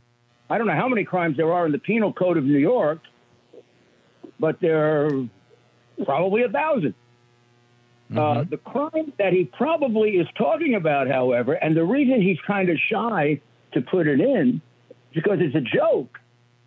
The, the crime he's talking about is a federal campaign violation. And I think even uh, just an ordinary citizen would say, how could a state prosecutor charge a federal crime? Right. Well, he can't. He can't. So, I mean, he is um, checkmated. All right. That's uh, America's Mayor Rudy Giuliani there. And following that, we had a conversation with uh, one of uh, President Trump's lawyers, Jesse Binnall, and he gave us a lot of the procedural breakdown as well. So, uh, lots of discussion on uh, the big story of the day, which was uh, Trump's in, indictment, or I should say, arraignment. And uh, then we followed that up with uh, some in depth uh, conversation on China, on the spy balloon, how they uh, were getting intel on our military sites, on how they're taking over in so many different aspects of American society through the Confucius Institutes. Great um, conversation with Erin Walsh from the Heritage Foundation. So um, make sure you check that out. If you if you heard it, then great. If you didn't hear it, listen to it, send it to a friend. Now I want to continue talking about China and talk about how these undertakers are using artificial intelligence to help families speak with their deceased loved ones. Yep, that's a thing. That's actually a story that's in the Straits Times focused on Asia. This is great. You got to listen to this. So, with just a photo, a voice recording, and some machine learning, undertakers in China are able to use AI to generate lifelike avatars of people who've died, allowing your loved ones to now communicate with you. With the Qingming Festival just around the corner, some funeral companies are using technologies such as ChatGPT and AI chatbot and AI program Midjourney uh, to mimic the deceased's personality, appearance, voice, and even memories to allow people to relive moments with their loved ones who have departed the living world. Isn't that crazy? It's exciting and crazy at the same time. Qingming Festival, also known as Tomb Sweeping Day, falls on April 5th this year and is typically observed by ethnic Chinese all over the world. It's a public holiday in China devoted to remembering and honoring the dead. On this day, people clean and decorate gravesites, they burn joss paper, and they make food offerings. So, what a great time to introduce this new AI um, service where you can do that. Now, this reminds me of a podcast I did a while back, maybe about a year ago, where they were offering this service where you can have your Alexa programmed in the voice of a deceased loved one. And at the time, I thought, man, I don't know if I would find it creepy or comforting if I were to use like my mom's voice on my Alexa rather than, you know, Alexa, who sounds so dry and robotic, you know. And I thought, you know, that would be interesting. But my mother had so much personality. So then I thought maybe, you know, that's not a good idea. And I let it go. And then I saw a follow up uh, article on that where you could also use like famous people. And one of the people that had done some recordings for it was uh, the actor and um, rapper Ice T and and I thought, yeah, I'm a big fan of iced teas. I love iced tea. But I thought, man, imagine that. You know, now you can get your Alexa to be like any famous person or famous people who've done the recordings or that they could use to to design uh, your Alexa. But um, very interesting the way AI is taking over so much of everything. And just like TikTok, it seems like an innocuous dance challenge or a dance video, but it really might be something else. And that is the part that I think is scary. So we're going to get into some discussion with our callers. Uh, we've got calls from Atlanta, from New Jersey, from Manila, Philippines, from all over the place that are coming through right now. So we're going to get to you guys momentarily. Uh, but uh, my thought is, I want to talk about this China AI stuff, and then we're going to get into some other stuff. There's another guy who criticized the cartel, and uh, after criticizing the cartel, he was last seen being abducted and like beaten uh, on video before he disappeared. Um, not making that's not a joke. That's a real story. And um, while my initial reaction was probably inappropriate, I, like nervous laughter, because you think, "Oh my gosh, like wh- what would you expect?" Um, but um, that's a real story. So we're going to get you the uh, scoop on that one as well. Plus, I've got some audio I want to share with you as well uh, with respect to everything that went down today. Always trying to keep you up to speed on what's going on in America at night. Right here, keep it locked. Don't go anywhere. I'm Rich Valdes. This is America at Night with Rich Valdes.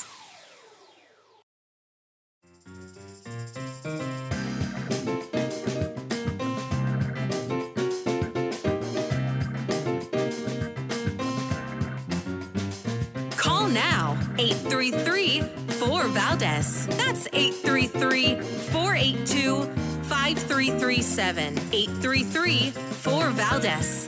That's Valdes with an S. What's up, America? Welcome back. It's America at Night, and we're taking your calls on Open Phone America. This is a tradition started by the late, great Larry King and continued by Jim Bohannon uh, for 30 years on his program and uh, a tradition I intend to honor in my time here as well.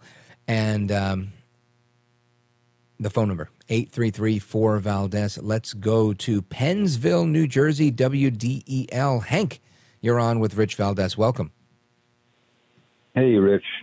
Fine job you're doing, kid. Thank Listen, you, uh, I missed the uh, I missed the uh, interview you had with Erin Walsh. I wanted to ask if there's anything that can be done about the land that the Chinese own around our military bases, and um, I wasn't able to get through. Yeah, So, uh, that's a that's a great question and one we should probably explore a little bit further. But you know, the, I, I'm I'm going to tell you as a kid, right? And this is just me thinking out of the box.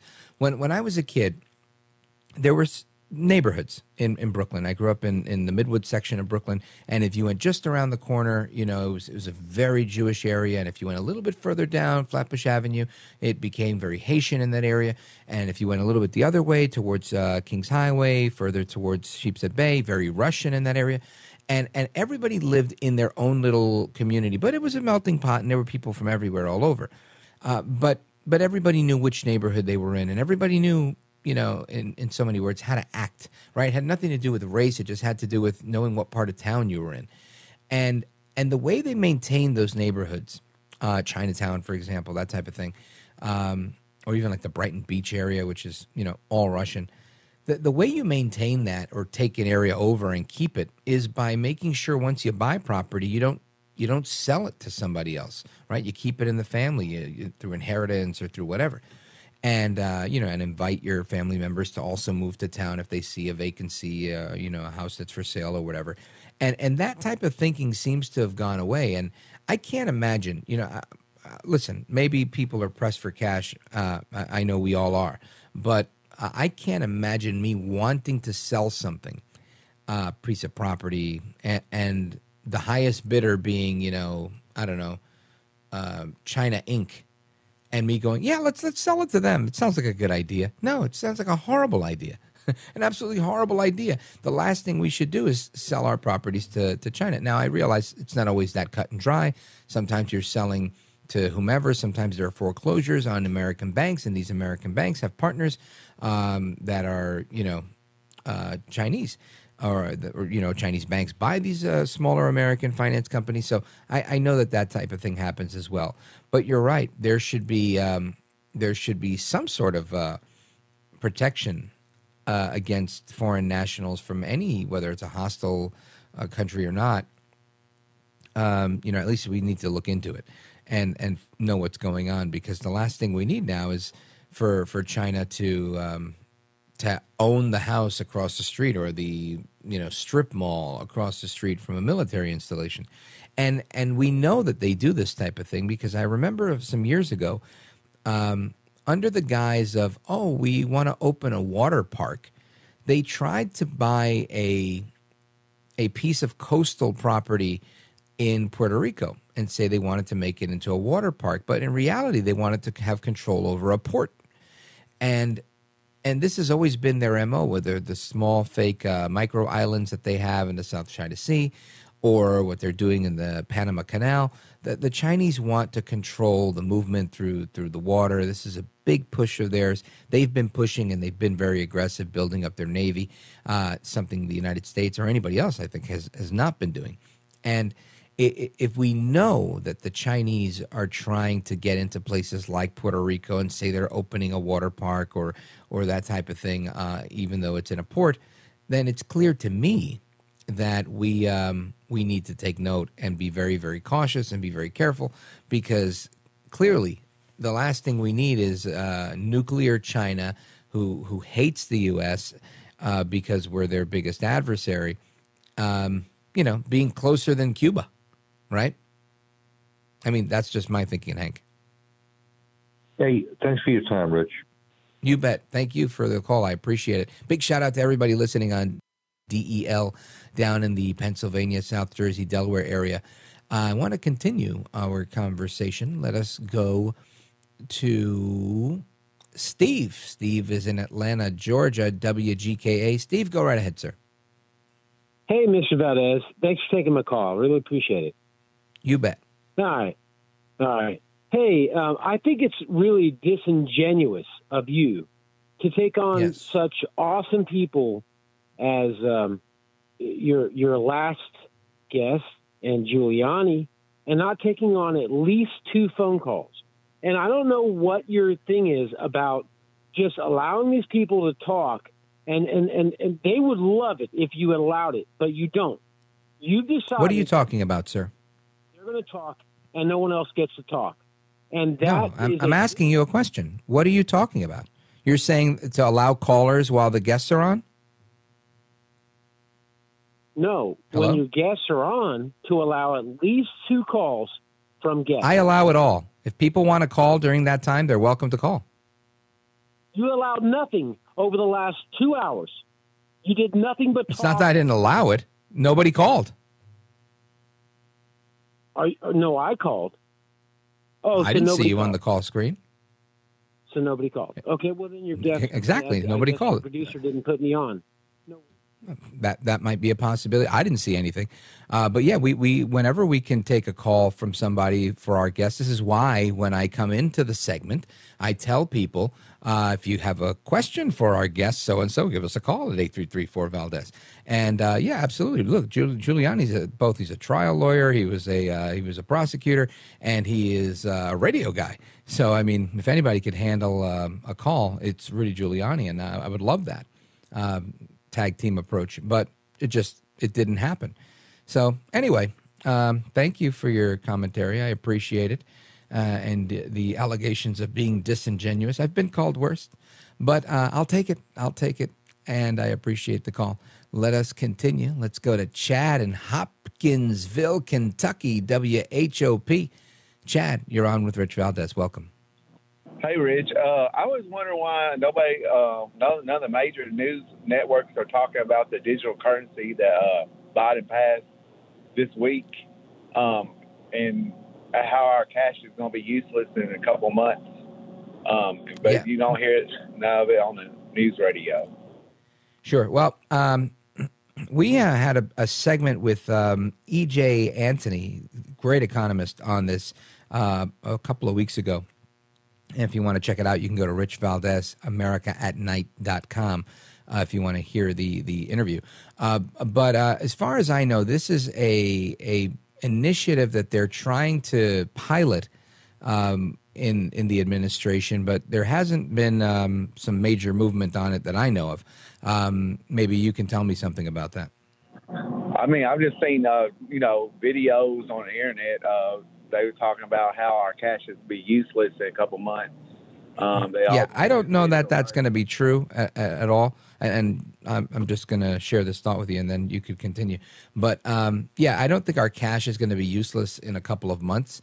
Uh, but it's true that with this central bank digital currency, eventually, yeah, cash will be useless and they will control how and and when you can use your cash. And uh, that to me is is a very scary proposition, Chad. Me too. Me too. All right. Thank you. All right. You bet. Uh, my pleasure. Thanks for the call from WHOP Hopkinsville, Kentucky. Yeah, central bank digital currency, bad idea in my opinion. Uh, the last thing, just like the the, I'm going to call it a digital car, but it's an EV, right, an electric vehicle. The the idea that you can, and not that I'm recommending anybody not pay their car note, but I am saying if you have a car and you don't pay it, they can like you know program the car to just drive itself back if it's a Tesla or one of those self-driving cars. That that to me is a um, no bueno, right? Same thing with these um, digital currencies. If they don't like what you do, or if you don't have a good um, what's that called uh, environmental social governance score ESG score, which is like a social credit score, uh, they could say, well, you know what, let's let's not allow you to fly on you know domestic flights or international flights or whatever flights or you can't do this or you can't do that or you don't have this privilege or that privilege. And uh, you know we've seen how difficult things can be for people who have credit versus people who don't have credit. Just imagine if if this now made it to well you supported um, you know free speech and we think free speech is misinformation so you're out of here and we've seen PayPal come out with um, various proposals on that. Lots of companies are taking a, a hard line approach against people who believe in free speech. So what do we do? I don't know. I don't know the answer to this one. I know we just we got to stop it from happening is what we got to do. Anyway, we're going to continue with your calls and more straight ahead, and I promise I will get to your calls. And uh, keep the criticism coming. Keeps me uh, keeps me on my toes. Eight three three four Valdes 833 482 5337 is the phone number. Looking forward to speaking with you guys. And up next, your calls, plus another one of these crazy stories. And I got some audio for you. So don't go anywhere. Keep it locked right here. It's America at Night with Rich Valdes.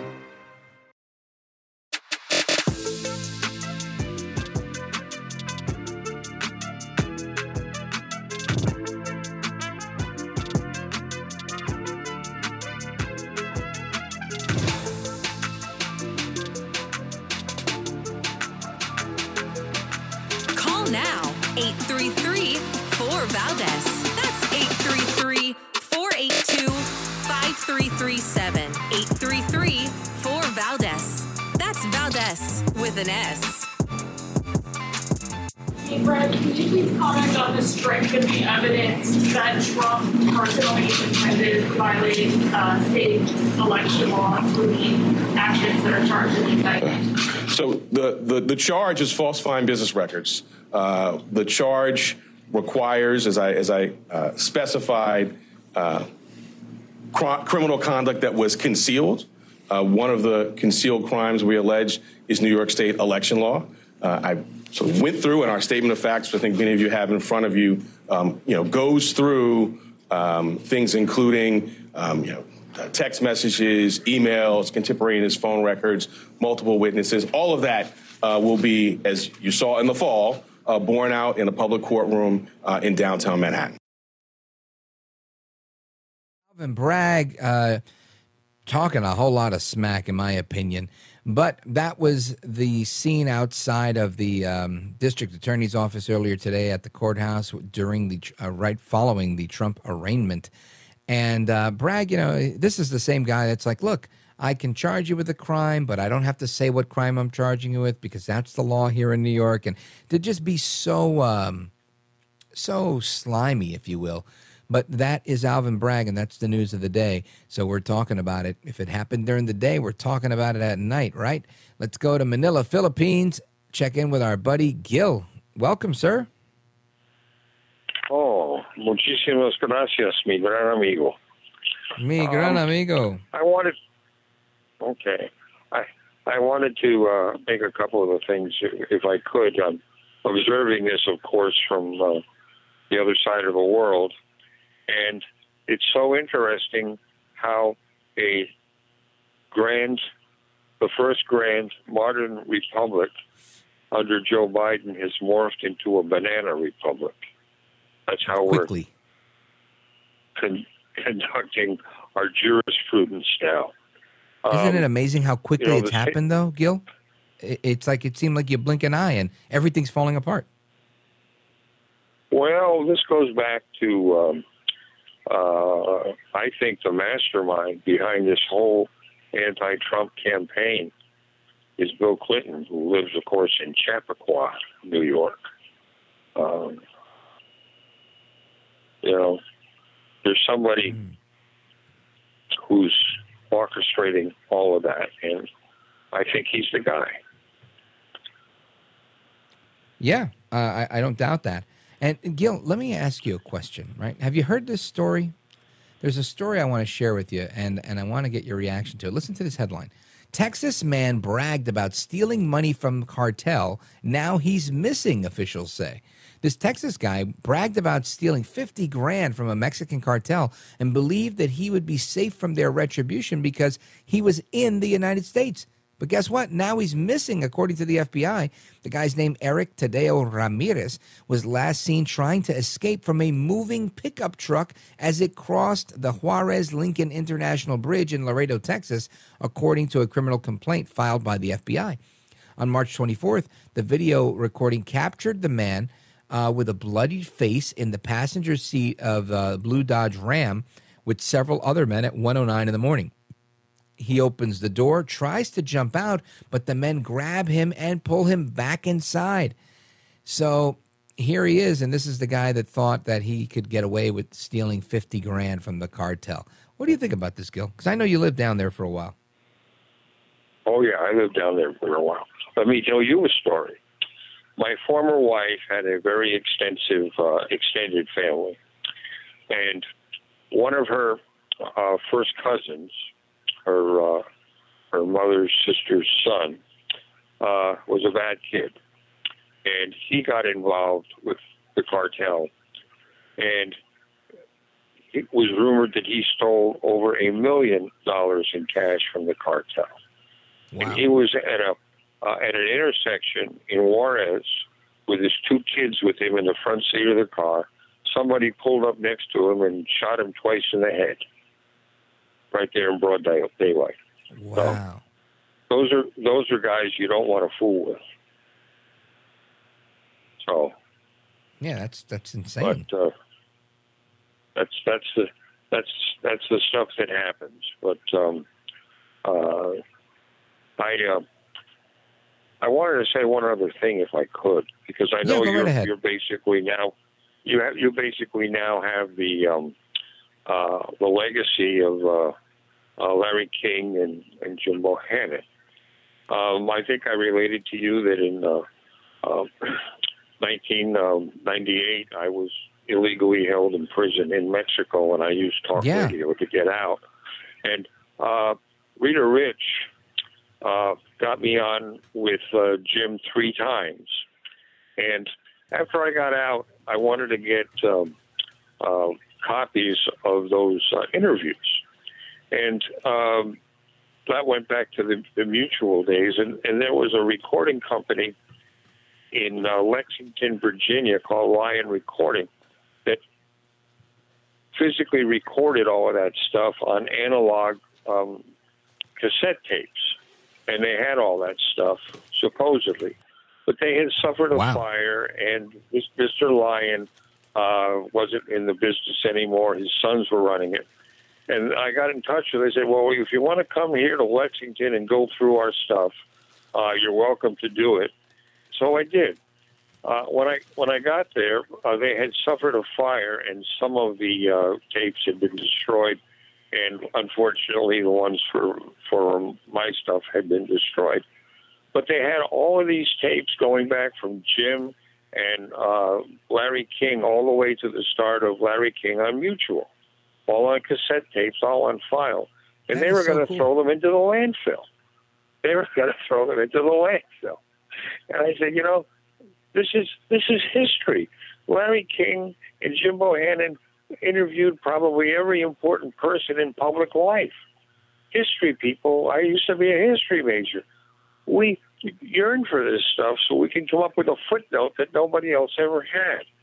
And I suggested they contact Larry King, which they did. Uh, and now all of that stuff is in an archive in, uh, in, um, Washington, uh, George Washington uh, University in uh, Washington D.C. wow, you saved an entire chunk of history.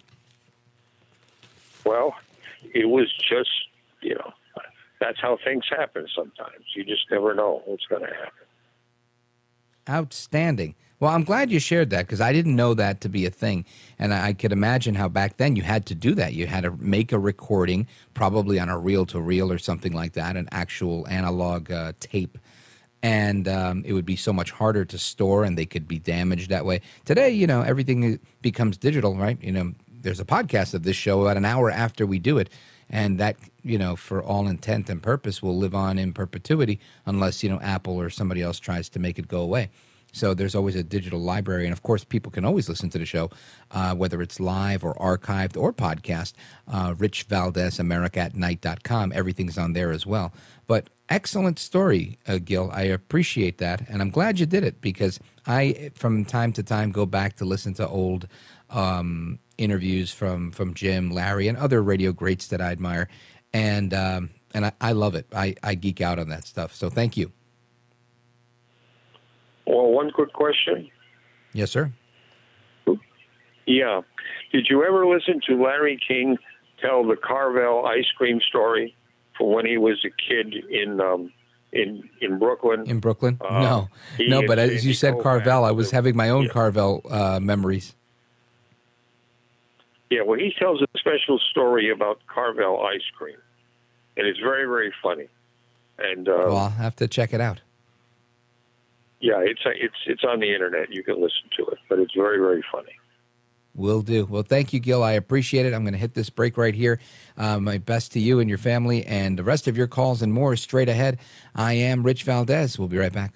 This is America at Night with Rich Valdes.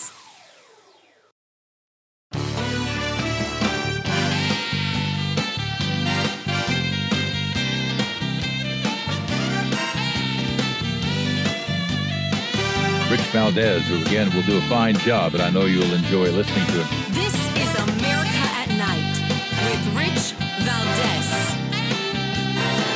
All right, America, welcome back. I am Rich Valdes, and uh, we're having a conversation on lots of different things tonight. And um, we've got calls from Pennsylvania, Jersey again, and where's that? Illinois. Let's go to Denise in Egg Harbor Township, New Jersey, W O N D. Go right ahead. Um, the greatest story is the Larry King Gil Marmelstein story. where he he and his friends um, got money from their classmates, saying that their friend had died, so they could go to the movies. And um, the kid came back to school. He was supposed to be sick. Uh, it's a great story. It's funny as hell. Um, but I also wanted to say that, um, you know, I know you grew up in uh, in Hudson County, or you lived in Hudson County. Yes. The, the greatest place in Hudson County, when I was raising my son, who's now forty three, was um, the barbershop. That's around my age. Uh, okay, listen. Um, did you remember Mr. G from Mr. G. Bergenline Avenue? Giorgio? Mr. G, the no On. G, 72nd and. Bergenline Avenue? Uh, like sixty six, I think. Uh, I don't know if I know him, uh, but it's funny. You know, I got into the barber business right after high school, and uh, Giorgio had a partner um, who, and he was on like 72nd and Bergenline Avenue, a guy named Tito, and Tito, uh, I, I ended up buying his place. Uh, if that's the same guy, maybe I don't know. No, no, no. This is like um, across the street from the big church, the big orange church. Oh yeah, okay, yeah. That's I think that's 65th Street. Yeah, sixty six. It was uh, Vincent's barbershop. He was. Oh fabulous. yes, Mr. G Manny.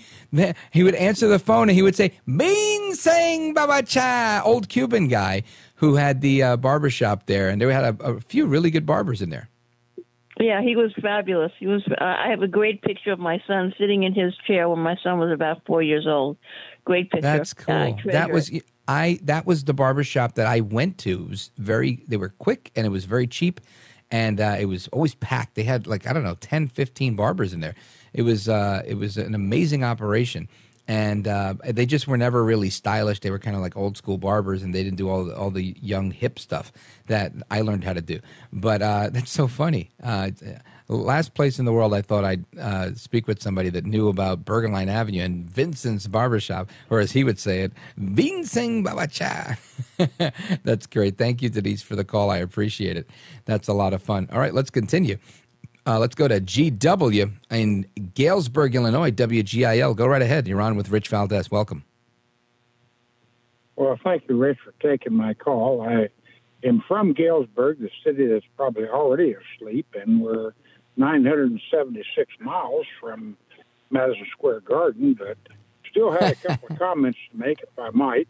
Sure, go right ahead. Uh, well, first of all, I, I heard the guy kind of rag on you about the taking the calls and whatnot, and I think probably the difference there is that some of us are, you know, old time Jim Bohannon uh, listeners, and, and I've listened to you since you were covering for him when he was, was sick. But Yes. it's a matter of, I Thank you. guess, a, a feeling, feeling that you're welcome to call, and you know, it's just sometimes I am not sure just how welcome I am. And the second thing I would say is uh, I've called in a couple times since you've been on the air, and I kind of got cut off before I got finished saying what I wanted to say, and I don't know if that's because I'm not projecting myself well, or you have a lot more calls and you're in a hurry. I'm not sure why, but I think Yeah. it just boils down to a matter of people getting used to a different host. I, you know, in general, I think you're doing a good job. Um, but it's just getting used to how you work and how we work with you and that sort of thing. And so Right. I really thought the guy was maybe maybe a hair out of line, but it, maybe if you could make people feel a little more welcome. And the final criticism I have Yes. is I'm not a Spanish speaking person. So when you refer to a phrase in Spanish, if you could back that up with an English translation, I would really appreciate it. Like I, Well, I, I think I always do. That's always my intent is to to teach you something, almost like the, the cartoon Dora the Explorer, right? Uh, but yeah, I, I typically do. Uh, but if I haven't, then uh, that's on me. But yeah, you're right. Like when I say Joe El Baboso Biden, which means the drooling one, um, that's typically how I do it. But you're right. Uh, I could put more emphasis on that. And that's a good point, GW. Well, cool. Cool, because that's the first time I really understood that. I figured out that maybe the no bueno means no good, but I really never Right. did understand what you were saying about about Joe. But anyway, I mean, I think it's just a matter of people need to be comfortable with each other. And the audience is starting to get comfortable with you, but it's taking a little time. And maybe that guy just, I don't know, overreacted a little Sure. bit or whatever. But uh, Well, and I, I appreciate uh, what you're saying. Um, I, I honestly, you know, I, I can't expect to impress or or please everybody. It's radio, and and uh, you know, I came into talk radio at, at a different time. You know, I wasn't the news guy that became a broadcaster. I was an opinion guy that became a broadcaster. So you know, it was it's it, you're right. It's just uh, getting accustomed to a new style and a new host. And I appreciate the feedback because I do want everybody to call whenever they want. Uh, whether I'll be able to get to the call or not is a different story. Sometimes certain guests uh, are on a tighter schedule and we're not able to to really field calls together. Uh, but that doesn't. I'm not going to stop people from calling in. Um, you know, just like for example, we had Trump on a couple of months ago. Um, that was probably one of those incidents where uh, even if I wanted to go to calls because he was tight on time, I wasn't going to be able to get to calls because there was a lot of questions that I wanted to get in with him given the time constraint. And when um, at, right now, as I'm talking to you, I have somebody in my ear saying "break soon," right? So, and there's nothing I can do about the clock and radio. But uh, I do appreciate it, and I encourage you all to call back and call in as often as you can because I do uh, appreciate hearing from you. It's my pleasure to speak with you. GW, thanks for the critique. I'll be right back. This is America at Night with Rich Valdes.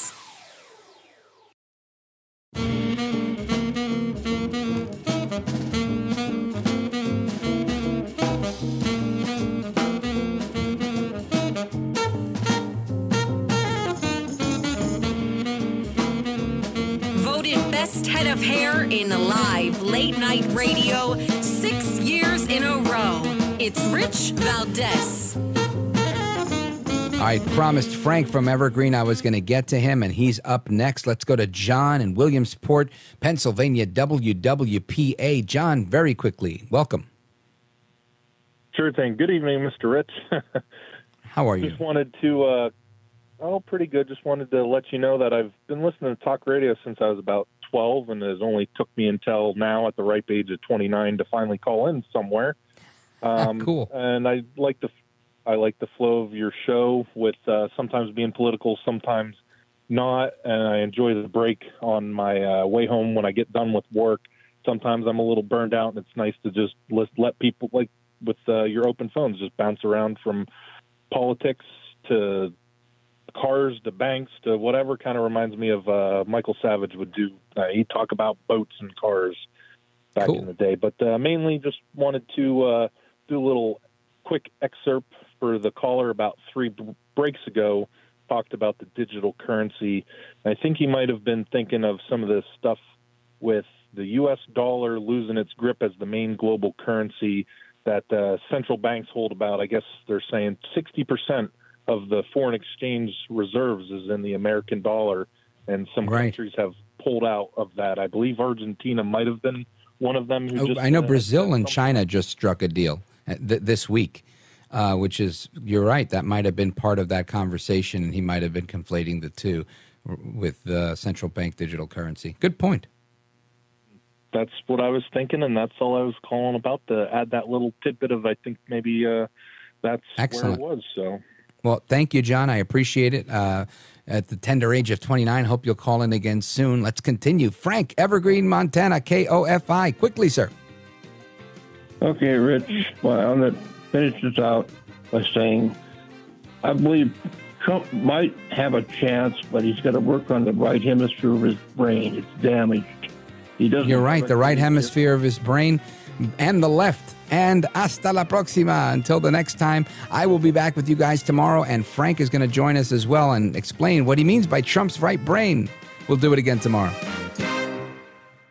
The Bigger Pockets portfolio of podcasts are worthy of your investment. We're having a real conversation as real real estate investors. New episodes available every day. It's important to buy where it makes money and not necessarily where you want to travel to. Bigger Pockets, On the Market, Rookie Real Estate, or Money Podcast. The purpose of flipping is to create more cash so then you can reinvest into other types of properties. The Bigger Pockets Podcast on YouTube or wherever you listen.